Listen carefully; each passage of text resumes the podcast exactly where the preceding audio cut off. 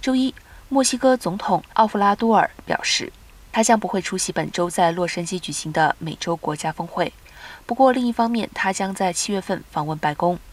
奥弗拉多尔在例行新闻发布会上对记者说，墨西哥外交部长艾布拉德将代替他出席峰会。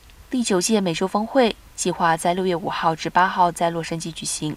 拜登政府已经表示，古巴、委内瑞拉和尼加拉瓜将不会被邀请参加。这一决定遭到了墨西哥等国的抗议，并威胁要集体抵制峰会。